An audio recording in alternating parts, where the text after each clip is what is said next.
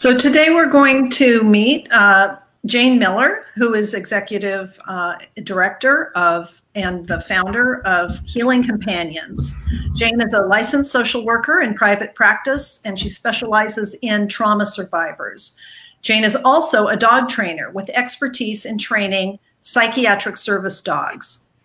Jane is the uh, author of the first book that was written about psychiatric service dogs, and she brings all these various areas of expertise together uh, as she leads Healing Companions Inc., uh, which is this nonprofit organization that focuses on saving the lives of shelter dogs that become highly trained psychiatric service dogs and transform the lives of those living with severe mental illness. Jane, thanks for joining us today. My pleasure. It's really nice to be here. Nice to see you, Judy. Good to see you and talk to you again. It's been a while. We've all been kind of huddled in our environments over the last several months. So, Jane, tell me about um, what for that what led to Healing Companions and what made you realized realize that dogs could be trained to assist uh, human beings with their emotional and and uh, psychiatric or psych- psychological problems. Yeah. Um, you know, my journey is, is a long one, but I'll start and I'll try to be as brief as possible. In fourth grade, I came home from school and I told my mother I wanted to be Jane Goodall. And I always knew that I wanted to work with animals and humans and bring that healing ability that, that we both can grow together. And I didn't know how that would transpire, but I was really dedicated to figuring that out from first grade on. And when I ended up going to school, graduate school and undergrad, I studied psychology and biology, neurosciences, animal behavior, studied red kangaroos. I became a hawk handler so I could work at raptor centers and, and rehabbing birds. So I've always had this really deep desire to save the lives of animals while empowering people to live more fully in their own lives. So the two that how it all came about was my first golden retriever. Um, when she was four years old, she was diagnosed with fibrosarcoma, a very rare form of cancer in dogs that uh, needed 16 days of radiation. And the radiation was near my office eh, that I worked seeing clients. And so the vet that I was taking her for radiation suggested that I not drive her all the way back home and have her be alone after the radiation, but to take her to work with me. So here was this dog, golden retriever, filled with energy and uh, just a real desire to live. But you could tell because she was shaved and she had radiation points on her body that she was going through some really hardships but she would come in and we called it she'd make the rounds in in the uh, waiting room where she'd drop a toy of hers in every person's lap. And that waiting room that was filled with people that were dealing with depression and all kinds of stresses started giggling and laughing and having a blast. But what really happened that transformed my life and my clients lives was umaya and how she that was the name of my dog and how she changed the whole milieu of, of my therapy office where my clients would get on the floor with her and they would be start they would start talking to me and telling me really severe incest histories and emotional abuses and physical abuses that they'd never even discussed with me previously but they were petting her and it helped them be able to feel safe so they could share what was really going on for them. That's amazing yeah, it really was. And really? she she mirrored my clients. And what do I mean by mm. that? So if you came into my office and you were angry, she would run to the other end of the room and she'd get her bone and she'd start chewing it voraciously. If you were sad, she'd bring you a box of the box of Kleenexes. And she just did this with intuitively. Huh. This is she was so connected to emotions and my clients were very disconnected from their emotions. And so they would look at Umaya and say, Gosh, I didn't realize I was stressed. And they'd see her and they'd be like, Oh, I guess I am. Wow. And so it really had a huge impact on my work as a therapist. But sure. from there, in the mid 1990s, the American Disabilities Act was enacted, and that changed the whole landscape of what was available to people with mental health issues. I want to ask you about that. Um, so you mentioned that your dog w- just had this intuitive ability to help uh, your patients. What? How do you select a dog that could become a psychiatric service dog? What are the what? You know, where do you first? Where do you get them? Where do you where do your dogs come from? What age is best? And and what are the what are the characteristics that make for the best uh, psychiatric service dogs that yeah. you for healing companions uh, clients? I think for me, the decision that I made very early on was that puppies just aren't weren't going to work for our organization because most of my clients couldn't handle having a puppy. They have a hard enough time taking care of themselves. Mm. And so I and I also felt that most of my clients that found the need for psychiatric service dogs or people that came to me that needed psychiatric service dogs um, wanted to have a dog that also had gone through some difficult times because there's a connection then. Uh-huh. So my mission was that we were going to save the lives of shelter dogs that can transform the lives of those with mental illness. And so I got very involved in many shelters in our area and rescues and found one that I've been very blessed with having got, gotten quite a few dogs from so to get, get to the dogs now, we like to have a dog be over the puppy stage. So it's about one and a half, maybe two years old. And the reason I say that because you don't want to start when the dog is too old because then the longevity of the dog is is less. Um, the work the work the dog will not be a, a functioning, tr- fully trained service dog for two years. So we would like to have dogs start a little younger, but not as puppies so that they can have a lengthy period of time of being able to be a working animal when they're right. still healthy and young. Right. So, what do we look for in dogs? It's a great question. The age is, is obviously important. And I have some clients that prefer really large dogs, other people that prefer mid size. Most of our dogs are in the 40 pound to 50 pound. But it, the temperament is what's so critical. Mm-hmm. And what do I mean by temperament? So, I hate this terminology, but we want a dog that's bomb proof, meaning doesn't get uh, disturbed by thunderstorms or loud noises, because these are dogs that are going to be going into places that most dogs don't go in, like grocery stores, like movie theaters, where there's noise, where there's pump, popcorn on the floor. You know, these have to be dogs that really can handle all kinds of distractions and remain calm. Um, and we also look at trainability. And so I do a very extensive temperament testing of the dogs. Mm-hmm. And then um, we, we, the, the the shelter we work with they are really wonderful and i mentioned this to you earlier in in contacting us when they have a dog that's one and a half to two years that they see as having the potential and then their dog behavior consultant and their dog trainer assess the dog as well so if you've got more than one eye on it. Um, and, and so can, do they handle the basic obedience training for no, the dog? No, no, not at all. Not at all. I mean, some some of the dogs already have some, which is mm-hmm. ideal. That's perfect. You know, they already know these are dogs that got were given up maybe because of economics or you know all kinds of situations. And right now with COVID, we're seeing a lot of dogs that have a lot of training behind their under the belt that are right. going to shelters. Um, so we've been very fortunate with getting dogs that are really good heeling and sit, sitting and coming and all that stuff. They do work on getting the uh, working with the dogs to have them well trained enough to be be more adoptable. So they're trained enough to heel and be walk, you know, able to be walked without pulling and things like that. Right. So it does vary that part. Um, and some of the dogs do need some basic training before we even start our process of what we call public access training. What is public access training? That includes things like teaching dogs to tuck their tail. no no dog can have a tail sticking out in a restaurant if they want to still have a tail by the end of the dinner. so we teach them how to tuck their tail because lots of dogs don't know how to do that.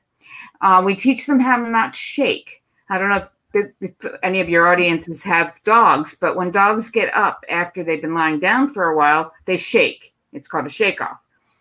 And in the middle of a restaurant, you don't want a dog shaking. So we teach them not to shake, um, which is a kind of impulsive re- reflex they have. We we take them to the uh, grocery store, to the movies, all kinds of places that that individual will be wanting to be able to go to. And with COVID, obviously, that's not not people aren't going very many places. But right. normally, public access training, we want to make sure the dog can deal with getting in an elevator, going up and down steps, every surface that dogs come in contact with, that they're okay with their feet being on that surface. So some floors are very slippery. Yes. And I, I think that we do have a, a, video that demonstrates a little bit of the specific training that yes. is done. And would you like to set that up for us? What? Yes. Um, this this training is with a dog named Penny and Laurie and Laurie has severe anxiety issues. And what you're going to be seeing is two things. One, you know, one of the things that I think people think is that we're training the dog, but really we're training the human.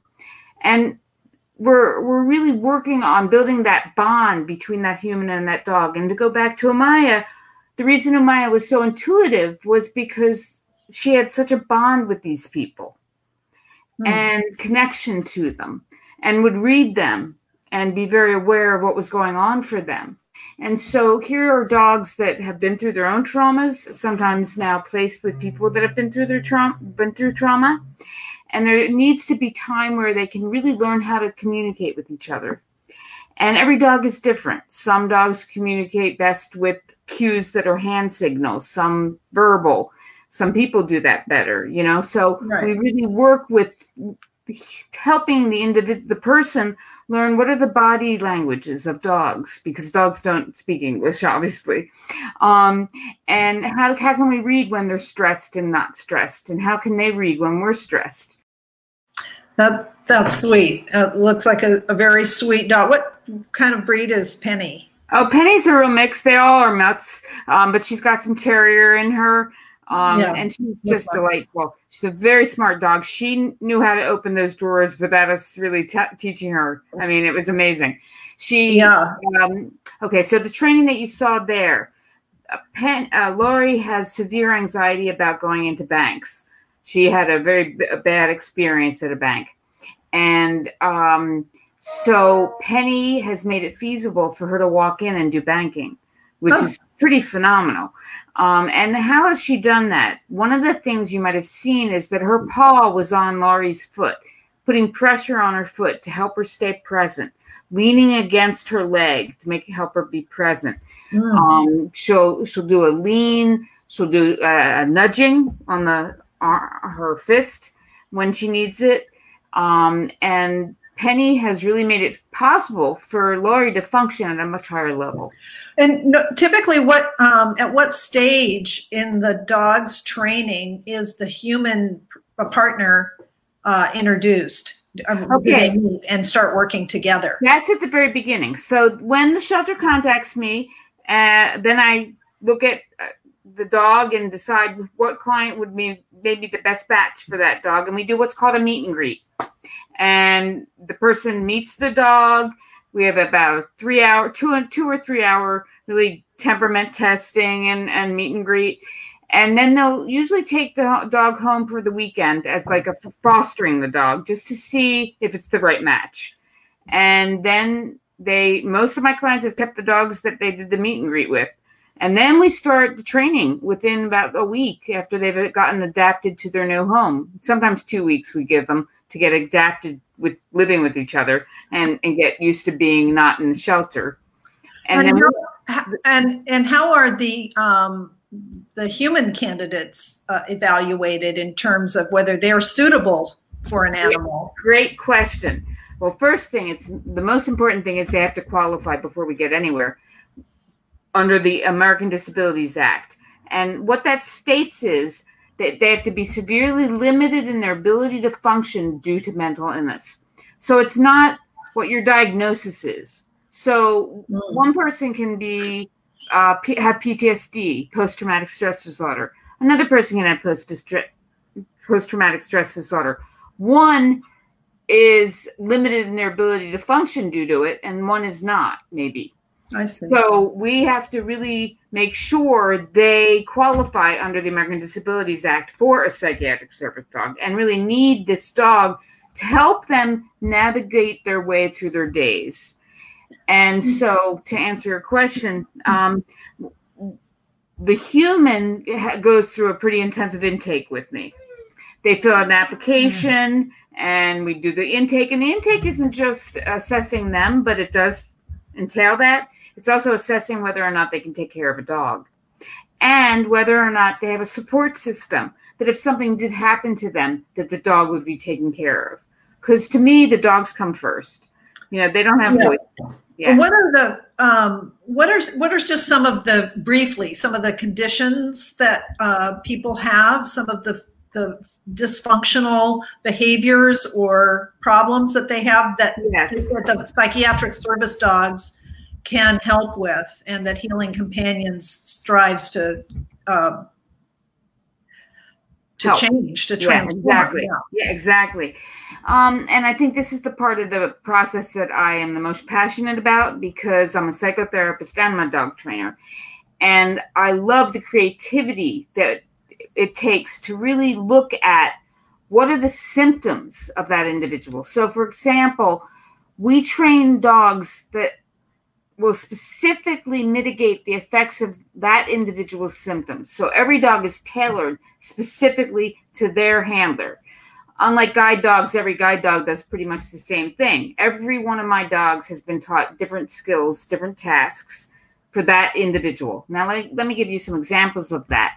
So, for example, someone might have a night, nightmares, and we train the dog to wake them up from the nightmare, lead them out of bed, go go retrieve the remote control and bring it back to them and drop it in their lap and they then turn on the TV and once they've no longer are affected by the um, nightmare leads them back into bed. Someone else might have uh, symptoms of bipolar and they have a medication when they start entering into a manic episode that they need to take. The dog knows to go retrieve that medication and bring it to them in a bag that they have in that drawer that we demonstrated how they, they learn how to open drawers. Someone else might have been raped and, and it was at night and it was dark and be terrified of going into their home when it's dark. So we can train the dog to do dogs to do room checks. And that means they go into every room and dogs have this wonderful knack of letting you know if something's off in a room. They'll come back and they'll you, you can tell something's not right or we can train them to turn on the lights in every room and make make it so that the person can come in not in the dark and feel safe. Um, we train the dogs to interrupt uh, and dis- distract someone when they're having behaviors that are obsessive compulsive behaviors. So I had one client specifically, she would stay on the computer for too long. And when she was on for too long, she'd start like getting angry at the computer, you know, bashing it down. And her dog was trained to go get its leash and drop it in her lap to get her to leave the computer and take her for out him out for a walk. That's incredible. That is, it is just it is amazing. It is amazing. And, and, that that same individual, a great story. Um, her dog was a Katrina rescue dog, and um, was being placed to be a service dog because it had great skills. But one of the things this dog had a problem with was storms and especially wind. My that client had been raped the night of a storm and it was mm-hmm. raining. So how do you deal with two? Now we have two of them that have fears of storms and, and need each other, but neither one of them can handle it. So what did we do? We took we went back out we went outside with a whole bag of treats and started dancing in the rain and in the wind and threw treats all over the place for the dog. And from that point forward, windstorms were ecstasy for the dog and for the human because they were playing, you know, they were made it fun and made it feasible for them to be able to function. Um, you know, triggers. People that have PTSD have triggers. Like if they had something horrible happen at the grocery store, they might get uh, start to have a panic attack. So what can the dog be trained to do? Nudge, paw, lean, and or lead the person out of the grocery store till it's till the person is finally calm enough to go back in if necessary. Dogs are also taught to keep people socially distant. So the dog, if you're in a line at the grocery store, we train the dog to lay down behind you so no one gets too close to you. Great for social distancing, right? Exactly. Before COVID days. Yeah. But you know, what's so amazing is that these are folks that are sometimes very uncomfortable being out in public and being in social environments. And here they're coming into a store with a dog. They're clearly they're, they're not they're they don't have, they're not in a wheelchair. They have an invisible disability, so it really stands out that they're coming into a store with a dog, and people ask lots of questions. And what's so interesting is that most of my clients are terrified of talking to people but because they're talking about their dog, it's amazing. I have clients that now share all kinds of things with people in the stores because they're they're focusing on, on the dog, which they love. Well, you bring up such a great point, and I think anybody who has a, a dog or a cat, for that matter, a pet, an animal, a connection in there that's part of their family. Uh, certainly during COVID, we have all noticed that how important these family members, these four legged family members are to us. Um, and I wondered if you could share a few techniques uh, for stress reduction and relaxation that people, even with their own pets, even though they may not have a disability, but a way that they can show their animals that they are safe and secure and get that benefit for themselves as well. Yeah, I would love to. Um, this is one of my favorite topics. Um, many people and dogs and animals have anxieties themselves. And so, one of the gifts of dogs is that when you focus on the dog's breathing, it can help your breathing. And so, I teach uh, I teach qigong, which is a meditative martial art for humans, and that that really focuses on getting energy flowing so, a lot of the techniques I teach with dogs are breathing techniques and what we call therapeutic touch, T touch, acupressure points. So, dogs, right behind their ear, below the occipital, is a point called Anshen. And it's a point that, depending on the dog, um, can be very calming or it can also be activating. And one ear usually is different than the other ear. Most dogs, it's the left ear that's calming and the right ear that's activating. So you just make little small circles very slowly behind their ears, and you just notice, or behind one ear at a time, you notice whether or not that calms the dog down. And we put um, the calmness on cue. So some of my clients call it go easy or calm down and so when you practice this with the dog, you're really helping them calm down, but it helps you calm down at the same time. So we really look at the breathing of the dog and the human, and once they they get uh, slowed down, both of them, it's really beautiful because it's a much it's a real beautiful calming. And I have a lovely video up on my website of us doing this technique with uh, Finola, one of the dogs that I trained. Oh, that's great! And you have you yes. have uh, I think in the comments uh, your website is there yes. healing companions. Yes. Dot yes. Yeah, healing-companions.org. Yeah. Yeah. And we have a webinar that was uh, done um, quite a while ago, but it's it's now you can still get it and it's taped. It's not live, but you will learn all the different techniques I ta- teach regarding stress reduction techniques and stress and relaxation techniques for for humans and humans and animals. Yes, That's and if they want me to work directly with them, they can set up a consult appointment to help them learn how to help their dog. And I help dogs with behavior problems, with all kinds of training issues. So people can contact me for all kinds of stuff, but specifically the stress reduction he and you know re- relaxation is so critical especially now with covid. And one of the things i said to you was a lot of people are adopting dogs right now because of covid. They're on cue. Hey quiet.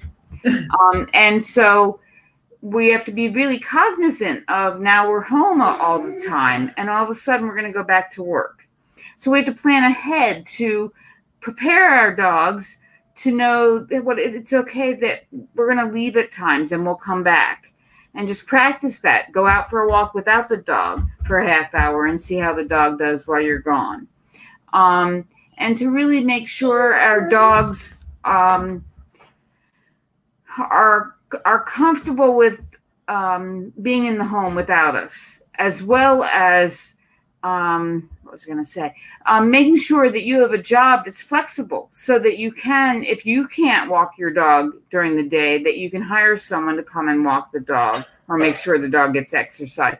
Because once you are now back at work, it's going to really transform the life for the animal. So you got to be aware of how to prepare for that. Right. And you, uh, so Healing Companions, you're uh, located in Ohio, Northeast yes. Ohio. Yes. Um, and so you are providing services to people in your general area. Um, are are are these is this kind of service available other places in the country, um, or do you consult to people that are in yes. different places? Yes, that's been my big uh, hope to have many healing companions incorporated all over the country. Um, and so I'm providing for mental health professionals um, consults that will help educate them about the healing power of dogs and how they can explore this with clients that they think might benefit from a psychiatric service dog. And then working with dog trainers at the same time as well. So, um, my biggest goal is to really expand having more people educated and how to do it um, ethically because I think that's really critical. Um, this is a real commitment from not only the trainer and the psych- psychotherapist, but also from the client. Um, they're taking on a dog, the care of the dog, and that's just one thing I'd like to point out, Judy, which is so beautiful. The the process of training their own dog is so therapeutic, and that in and of itself is really healing and powerful. Um, they learn how to communicate. They learn how to treat an animal with respect and integrity and trust. And many of my clients had never felt love. So this is the first thing they've ever loved.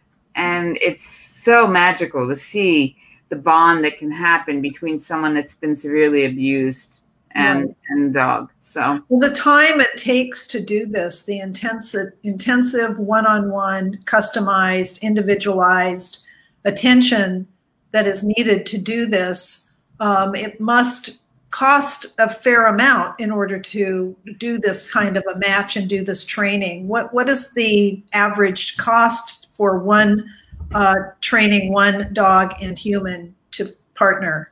Well, that's another wish I have. Someday I hope it's covered by health, med- medical health insurance because you know health insurance covers for meds and for wheelchairs and all these things, but not for dogs that really can enhance and and give people the opportunity to give back to the government, give back to life, uh, to the world by living productive lives, by being able to function and being able to work. So, what's the cost? The average assessment of train of service dogs and um, guide dogs are sometimes more expensive, but it's twenty thousand dollars. That's a lot of money. So we have devised our program a little differently than many of the other programs where they they start with puppies and they have breeding programs and they are placing mostly when you think of guide dogs or dogs that all are trained to do the same things you don't need our kind of um, tailoring to that individual. Um, so they they can uh, you will then get your dog that's fully trained at the end of the process so it's 20000 then our program you pay as you go and for people that don't have the ability to pay, fundraising is what we live on. And um, this is why we need Coin Up and people to really think about, you know, a few pennies can make a huge impact on a, on a person's life. One in five people have mental illness sometime during their life. And when you think about COVID and the impact it's had on uh, the frontliners and everybody else that's being impacted by losses and, and fears, the it's it's mind-boggling to think how many more people are now struggling with mental illness and not getting what they need. So right. it is great. The money is minimal. Uh, is is not as available as we'd like, and especially right now with COVID, people aren't donating the way they usually will be, or or usually have been. But CoinUp gives the opportunity for people to have uh, some change when they use their credit cards, which most of us are now living on because we're not going out shopping. We're having it delivered to us. So it's a great opportunity to really make a huge impact on it, whether maybe you're just helping the dog have food, you know, and and that can make a huge impact on someone's life that is just be, beginning to get back to work because they have a dog now. Well, and it's also the um, the thing that we love about what we do at CoinUp is that it's a collective giving. So it isn't just your uh, five or ten or twenty dollars a month that you would be donating. It's you know dozens and hundreds of people donating, and that is the money that goes every month to organizations like Healing Companions that can really make a difference. I mean, just getting even a few hundred dollars or a few thousand dollars a month makes a huge difference. Oh, the impact is grand and it's amazing. And it is about the community. And one of my word, one of my phrases that I love is that we want to take the ill out of illness. So we want to change mental illness to change it to we, mental wellness. And we have to all come together to help each other be able to live more fully and be more productive and have a, a, a higher ability to function. I have clients that now work full time that were really locked up in their homes. And right. this was before COVID, you know, and, and now have full time jobs and are making a living and giving back to society. So it's really amazing when you think about the difference it makes and the amount of money it's saving that they're not on social security disability anymore, that they're now giving back to the to the government and to society. It makes so much it makes so much sense. Yeah. Well, this has just been such an inspiring uh, 30 minutes already. Um, and it just is always great to talk to you. I love to hear the stories. I love to hear the success stories uh, that, and you can find a lot more of them at, on healingcompanions.org uh, and look at their success stories, read all about it, see videos, uh, learn some tips for yourself. And, of, and that is, and, and of course, um, if you would like to donate, uh, you can click the link in our caption uh, and sign up to CoinUp and and donate roundup or pick a fixed monthly amount and donate to healing companions to make more success stories uh, Jane, you're, uh, just an inspiration and amazing, and um, I'm happy to have you as a friend. Thank you, Judy, and it's been such a pleasure. And I just want to say I love what I do, and I'm very blessed because this is my passion. This is my life, and to see the changes it brings in pe- into people's lives and into the animals' lives is just how how could it not be amazing? I mean, it's it's just inspiring in itself and I'm very blessed. So please feel free to check out my website, healing companions incorporate.org. I'm sorry, healing companions.org. And if feel free to contact me anytime. I'm available and I'd love to share my thoughts and my my input. Um, I travel all over the country, nationally and internationally, or I used to, um, giving seminars and giving webinars and pre- presentations about the healing power of dogs. Thank you for this opportunity. You bet. Thanks, Jane. And thanks for watching. We'll see you again next week, everybody. Bye bye. Thank you.